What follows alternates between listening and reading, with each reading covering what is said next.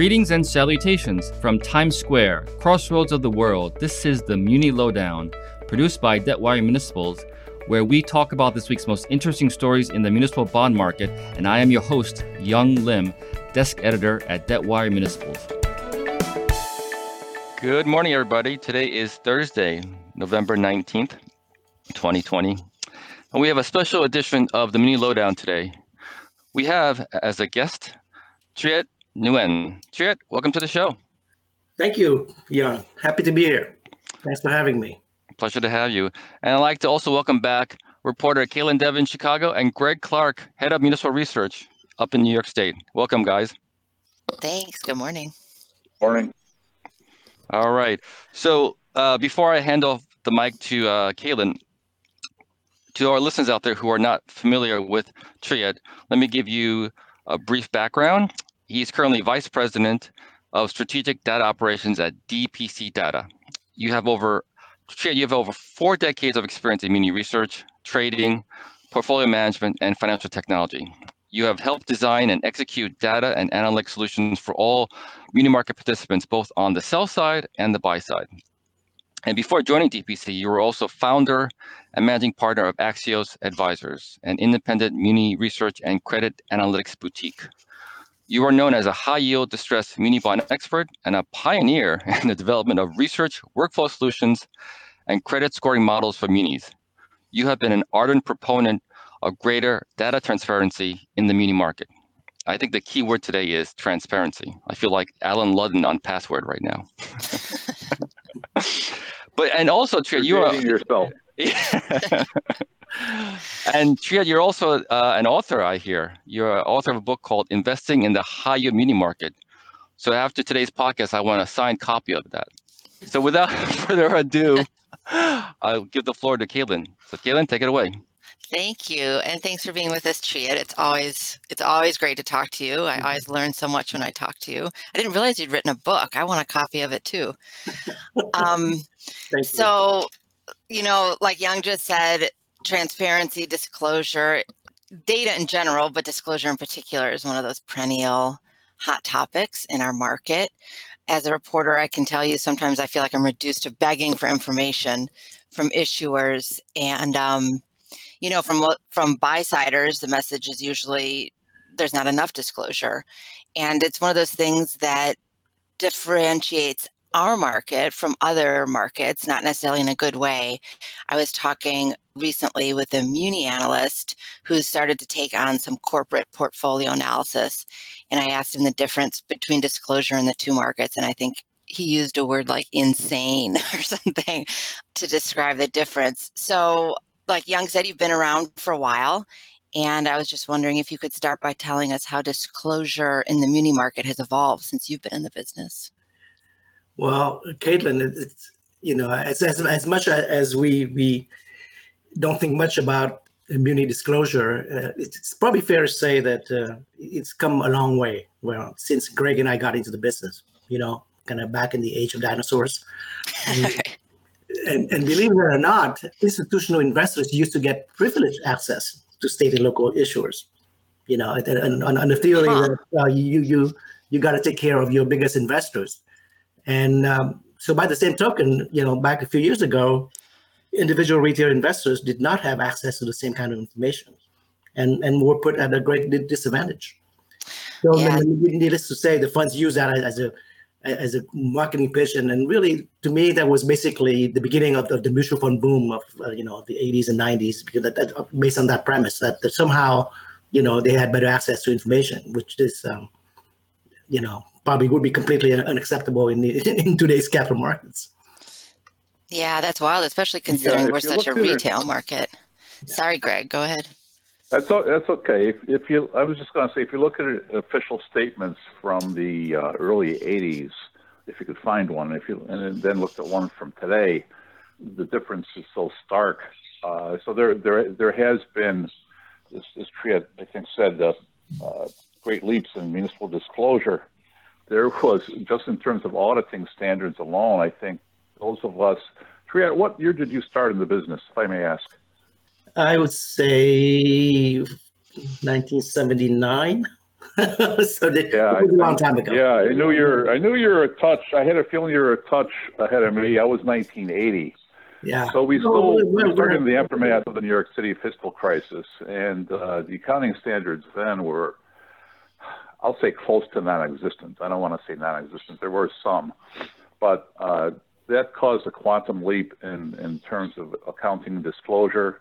And then along the way, you had things like the SEC's uh, Rule 15c12, and you had uh, technology helped too. You had, uh, you probably remember, it might have been DPC actually, uh, about 30 years ago, that had uh, official statements on CD-ROM, and that was groundbreaking. And then, of course, within I don't know, five, ten years or so, it all moved online. So, and one of my favorite stories is uh, when I was at a rating agency and I had to look at some issuer in New Jersey, and I called them up and asked them for their audited financials, and what they sent me was a newspaper insert.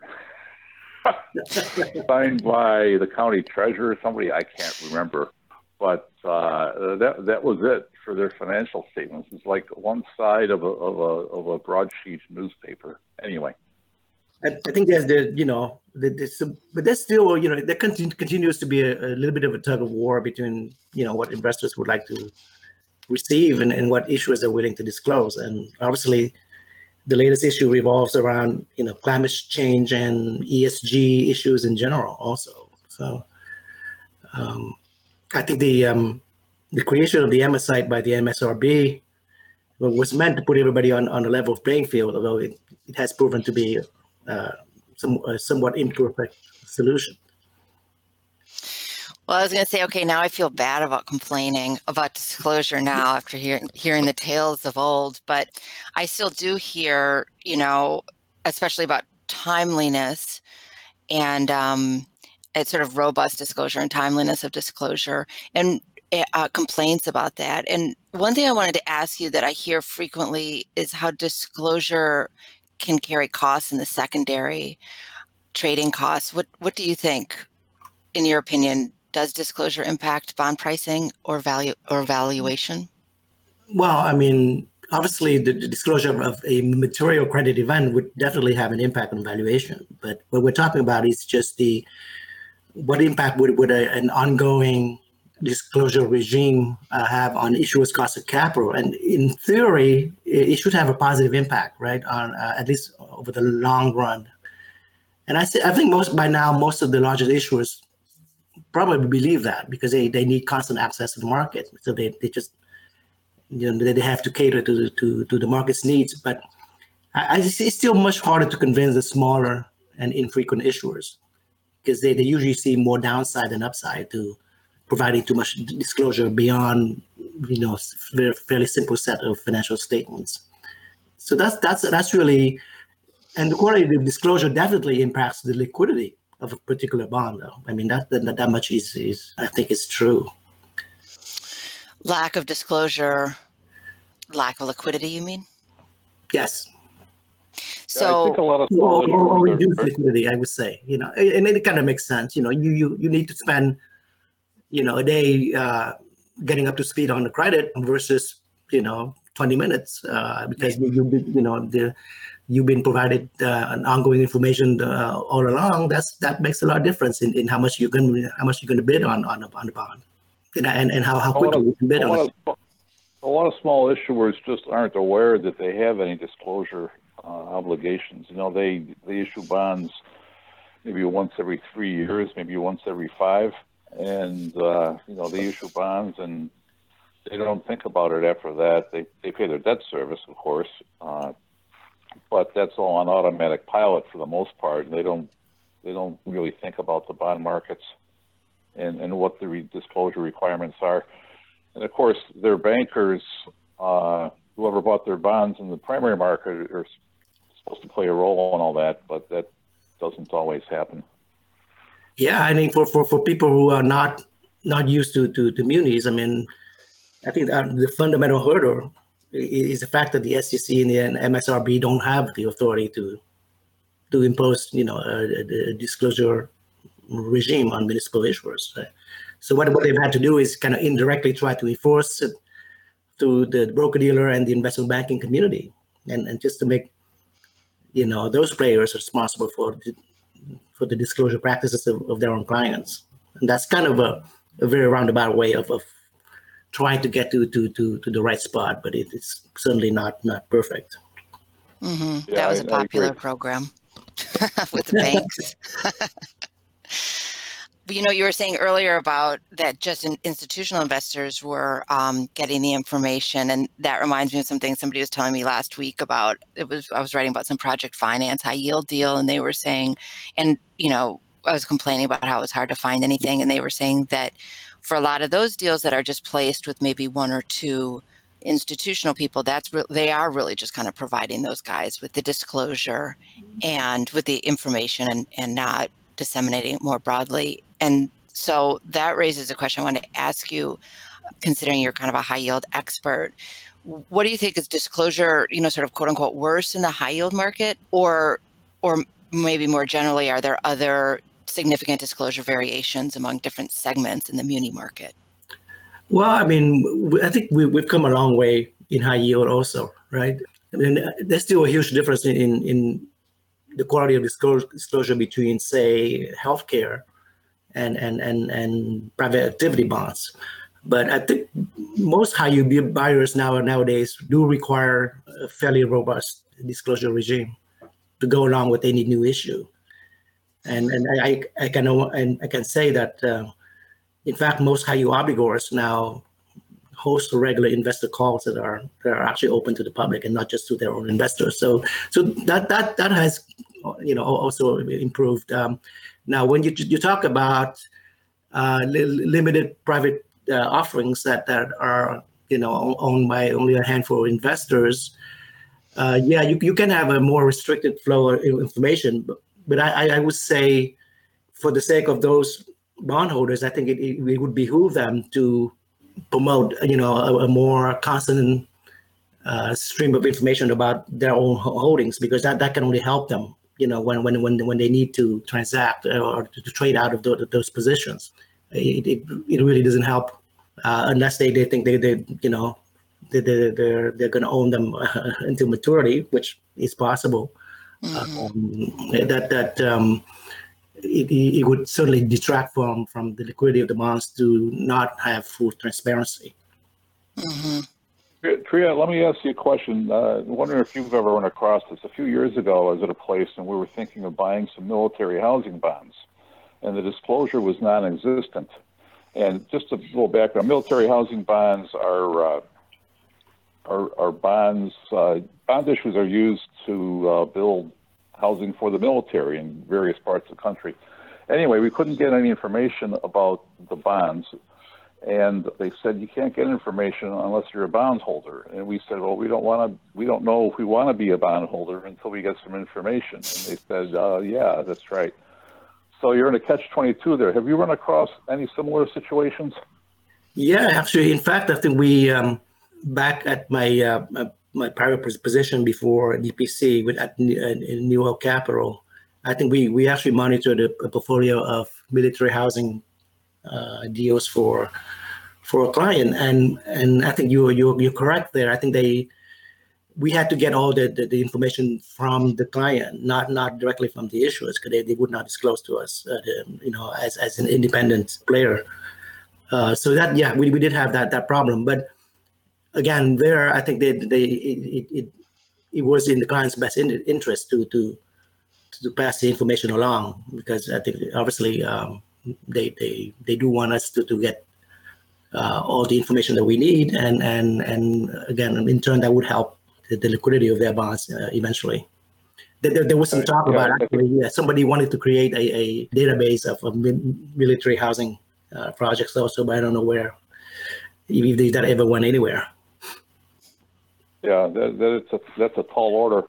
But yeah, that, illust- that illustrates perfectly, I think, that you and I both ran into the same issue and uh, it doesn't it doesn't do the bondholders any good. I don't think.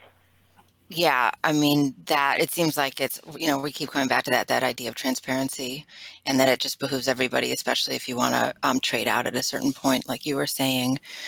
Um, I know analysts like like me, you know, like reporters, we've, you know, people have kind of gotten used to scouring all these different places for information, um, you know, watching small, you know, county board meetings or reading minutes of various things to try to get information. But so let's let's just go back for a second, Triet, and tell us a little bit about DPC. Yong and Greg, you know, both mentioned it's been around for a long time. So maybe if you could tell us a little bit about it, its history, and how it's evolved or changed to meet the to meet the market's needs over over its history. Yeah, um, well, DPC data has been around for I guess about 28 years now. So we're, closing in on on on, on our third decade.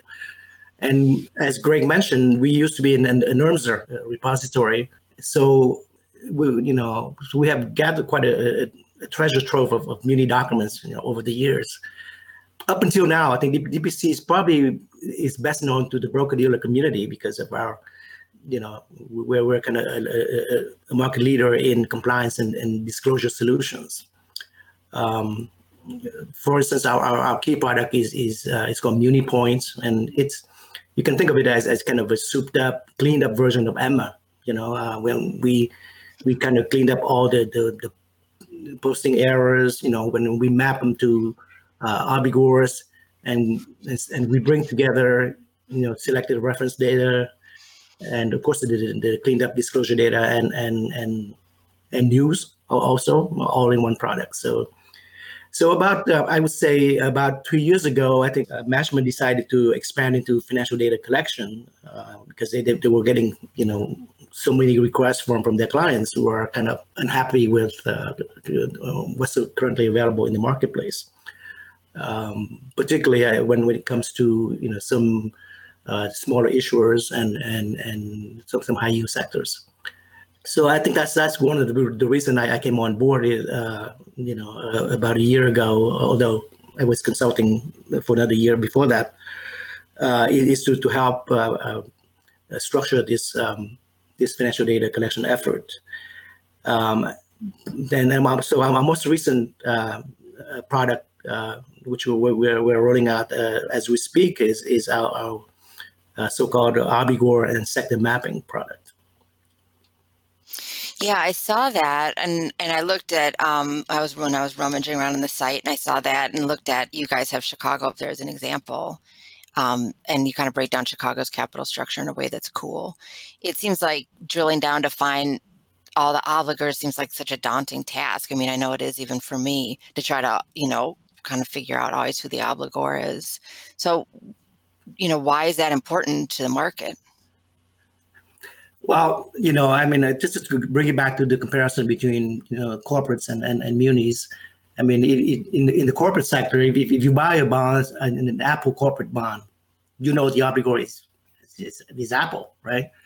And in, in the muni market, that's not the case at all. You can have an entity that only acts as, as the conduit issuer just to issue the bonds and has has no other further obligation to uh, you know to the bondholders then you have you could have a couple more entities that you know lease or lease back or, or you know that that have transactions among themselves and it takes a lot of work to actually figure out who what the actual credit is who's ultimately responsible for the debt service mm-hmm. so that's that's really and for somehow you know, our market has been able to to to put up with that over, over, you know all these years. And people almost kind of seem to, to have given up on on, on, on trying to, to to unravel that except for you know uh, for for the, the holdings that they own uh, which are analyzed by their, their own analysts.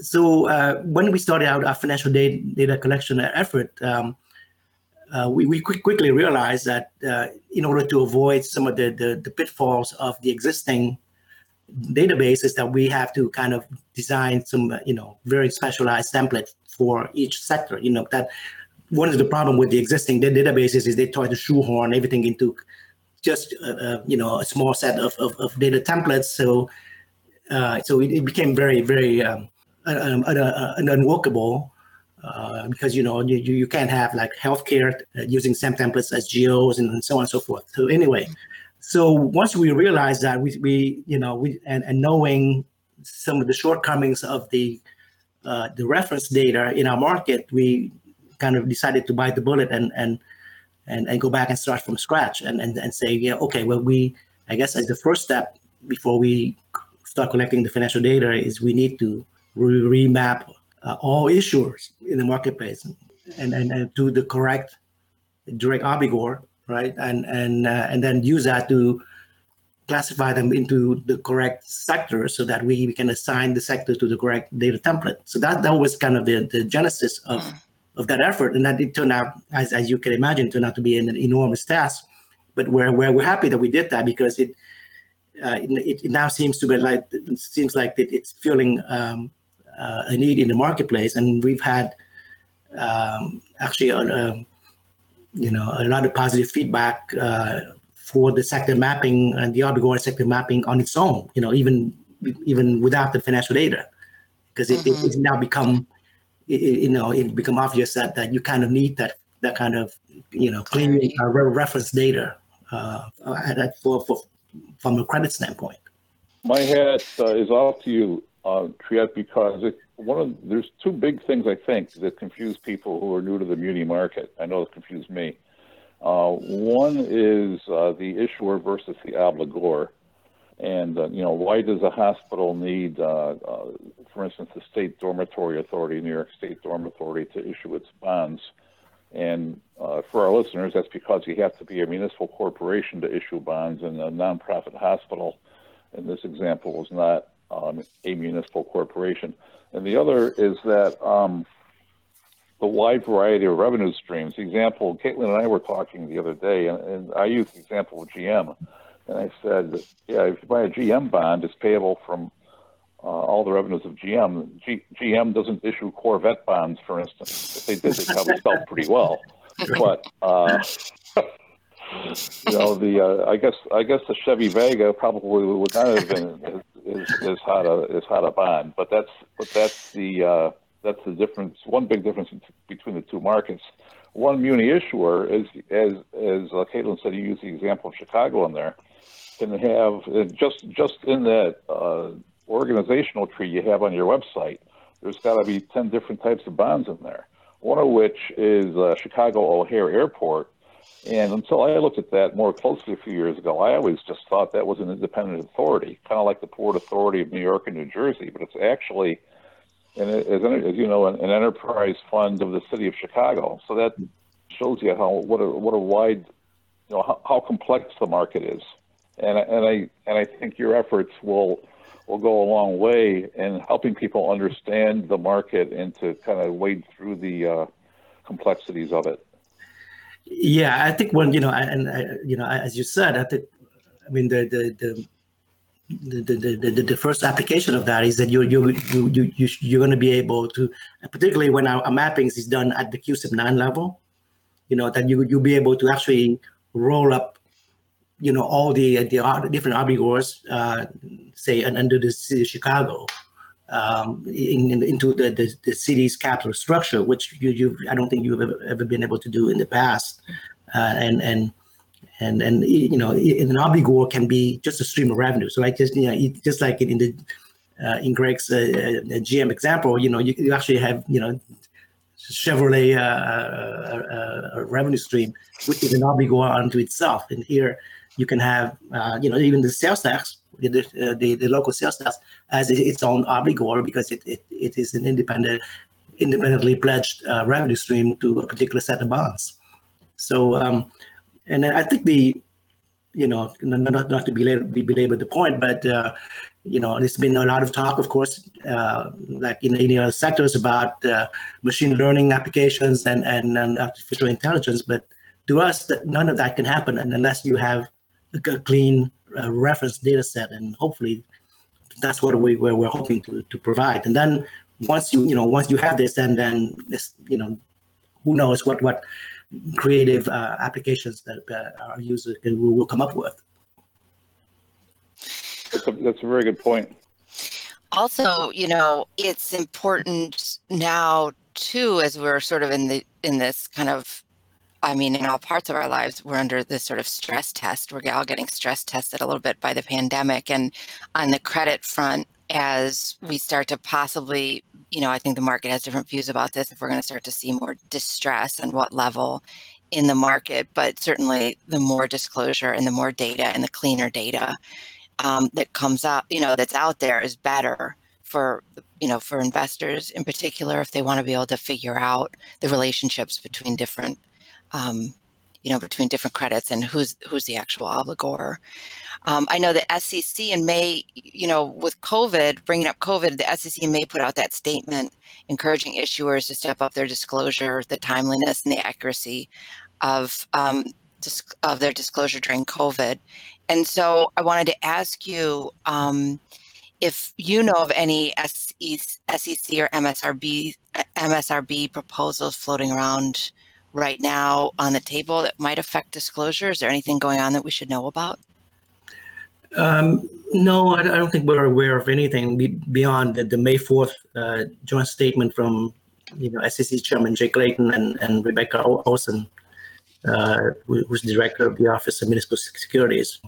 And for people who haven't heard about it, um, basically the, the, statement encouraged issuers to, to discuss the uh, impact of the pandemic on their on fiscal conditions.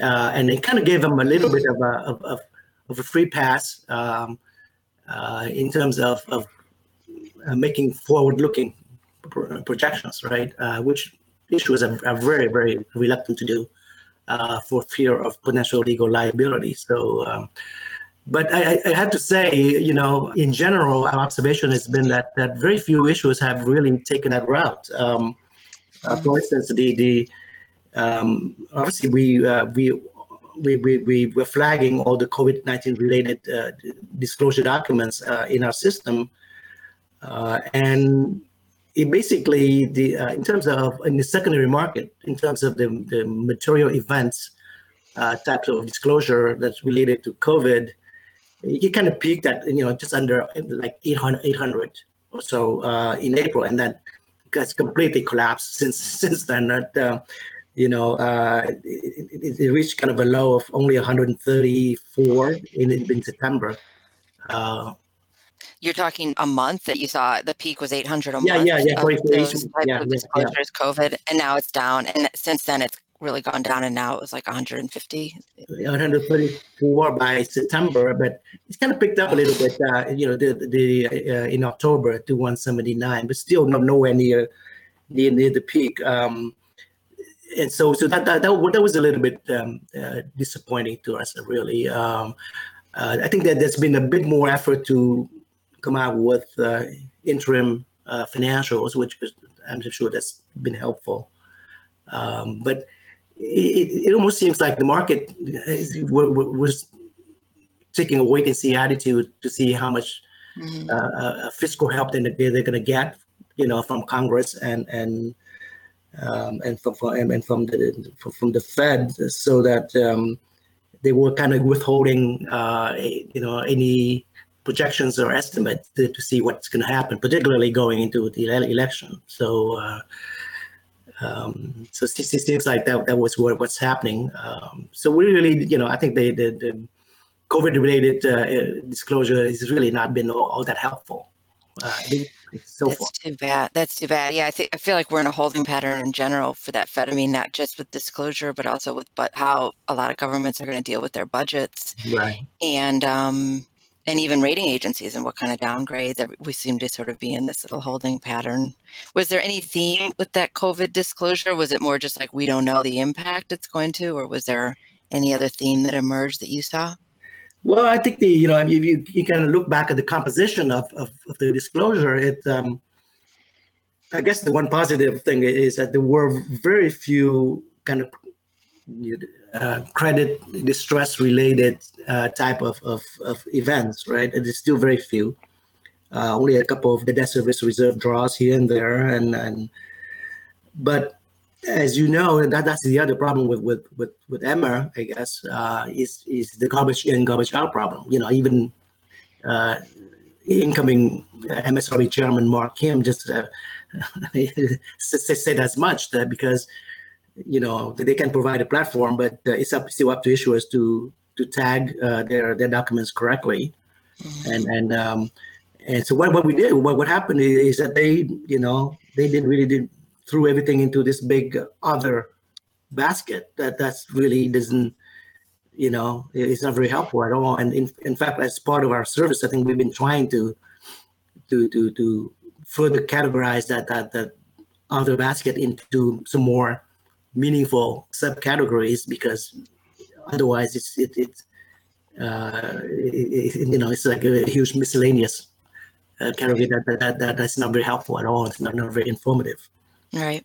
But but the, the good news so far is that you know really and, and maybe, maybe just just a postpone, postponement of, of the, the inevitable but you know in, in, it looks like in in, in the high yield sectors uh, you know there's been a lot more disclosure about taking on PPP loans and so on and so forth. So um, many yield issuers seems to have taken advantage of the of, mm. of, of, the loan program and, and got some temporary cash flow relief. Now, you know, that's obviously uh, well, only can only go so far.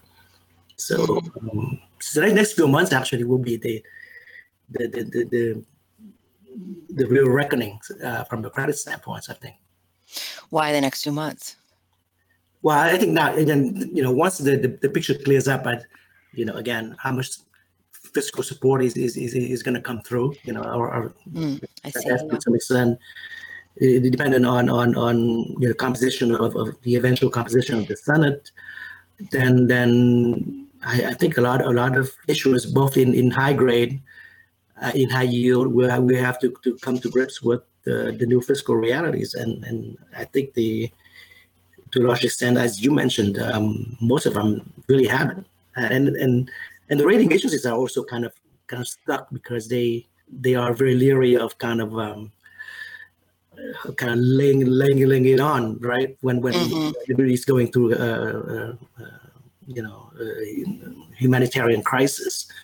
But eventually, I mean, you know, they they, they, they also have have, have to take some some kind of action because so far, all, all, all, they're doing is really a lot of saber rattling, but not not, yeah, not, not, not, not, a lot of. Uh, it's know, making it sound, yeah, yeah, we're all yeah. okay, waiting for the Illinois downgrade. yeah. yeah. Saber, saber rattling is an excellent way to put it. Yeah. And uh, just just one other comment. I, I you mentioned this the Senate Triet. I think that all a lot of this hinges on the outcome of who has a majority in the Senate and for obvious reasons, uh, which our listeners are, are aware of, uh, Democrats will will be more generous, I think, to uh, state and local governments than uh, than a split than one party being in charge of the Senate and another in charge of the House. Yeah, and I think at the end of the day, my guess is that, that there will be very little support for using the, the, crisis as a cover to, to solve your structural deficit, right? And and uh, um, uh, our home state of Illinois is, is, is the case in point. I think they, they were very early on. They they, they had they, they, they had their hands out, uh, try you know try to to to get as, as much help as possible, so that they don't have to really deal with the, their pension problems. But uh, I'm feeling that's just not going to fly, and and and and with with the defeat of the, um, the progressive uh, income tax proposal there's going to be a lot of hard decisions that have to be made uh, over the next couple months. Yep, it's going to be a big. It'll be a heavy time for the market for sure, and for a lot of those issuers is wait, wait, and see what the Feds end up doing. Right. Yes, very interesting. Uh, Triet, we want to sort of wrap things up. I want to get your last thoughts in terms of COVID and disclosure. Do you see, if you had a crystal ball, like any last thoughts, any permanent impact or changes to the disclosure landscape in the future? Well, I, I think that remains to be to be seen, uh, Yong. But um, that's why we, we can always hope that um, that the, the COVID crisis will will will get issuers to to start thinking more about uh, what and how to dis- to, to to disclose uh, to investors and and and hopefully um, um, move the ball forward in terms of uh, timeliness of, uh, of, of the information and and uh, really starting to think about an ongoing this disclosure practice as opposed to waiting until uh, they come to market to to um, to make the disclosure. So, uh, you know, but that's we've been wishing that for a long time. So I I, I guess I'm I'm, I'm uh, I remain skeptical that anything uh, significant is going to change. All right. Well, we'll keep that in mind. But Triet, thank you so much for your time today. It was a pleasure having you on the show, and we also like to thank Caitlin Devitt, Greg Clark, and our producer Kristen Yala for being here as well. So thank you, everybody. Thank you. Thank you all. All right, and that is our show for today. So my, many thanks to our participants, and again, thanks to your listeners out there in Muniland who tune in week after week for the latest on distressed Muni credits on the Muni Lowdown. Take care, everybody. Stay safe.